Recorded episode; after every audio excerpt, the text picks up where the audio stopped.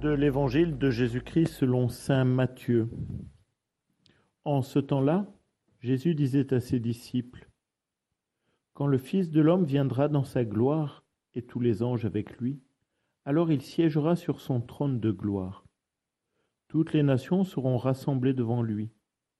Il séparera les hommes les uns des autres, comme le berger sépare les brebis des boucs. Il placera les brebis à sa droite et les boucs à gauche.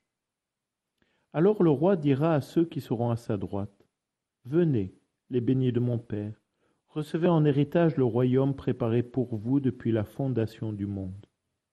Car j'avais faim et vous m'avez donné à manger, j'avais soif et vous m'avez donné à boire, j'étais un étranger et vous m'avez accueilli, j'étais nu et vous m'avez habillé, j'étais malade et vous m'avez visité, j'étais en prison et vous êtes venu jusqu'à moi.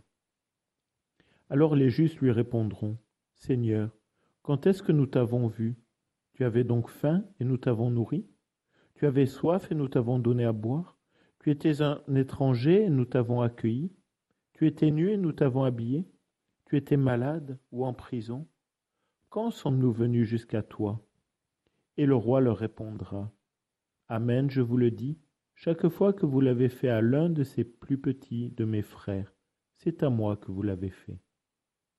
Alors il dira à tous ceux qui seront à sa gauche, Allez-vous-en loin de moi, vous les maudits, dans le feu éternel préparé pour le diable et ses anges. Car j'avais faim vous ne m'avez pas donné à manger. J'avais soif et vous ne m'avez pas donné à boire. J'étais un étranger vous ne m'avez pas accueilli. J'étais nu et vous ne m'avez pas habillé.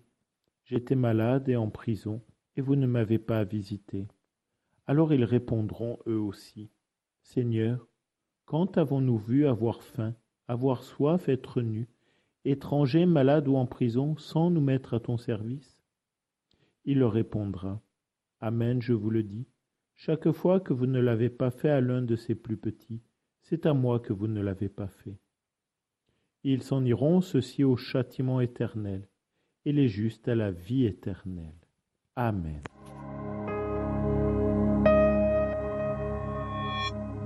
Dans toutes nos vies, et de manière très particulière dans la vie chrétienne, ce que nous visons, c'est la vie éternelle. C'est cela le projet de la vie humaine, la vocation chrétienne de l'homme. Il n'y en a pas d'autre. La vie éternelle, la vie avec le Seigneur, cette communion des saints, des saints que le Seigneur nous appelle à être, mais de cette sainteté qui vient de lui et uniquement de lui, et pas de nous.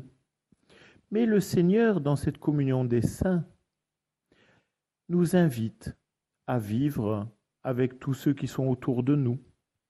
Il nous invite à faire des choses pour le bien commun, pour que l'autre, qui est mon image, qui est à ma ressemblance d'une certaine manière, qui est mon frère, ma sœur, lui aussi, il est appelé à être saint avec le Seigneur.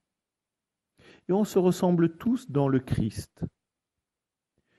Mais le Seigneur nous invite à cette communion des saints, pas uniquement lorsque nous serons auprès de lui, une fois mort ou à la fin des temps. Non. Cette communion des saints, elle, commence ici-bas. Alors oui, le Seigneur nous invite tout simplement à prendre soin de notre prochain, de notre voisin, de celui que l'on ne connaît pas, mais qui demande, qui est dans le besoin, celui qui est malade, en prison, celui qui a soif ou qui a faim, celui qui a besoin d'être habillé, celui qui a besoin d'être guéri, c'est à cela que le Seigneur nous invite. Et cette communion des saints que nous visons dans le royaume des cieux, elle commence ici, autour de nous.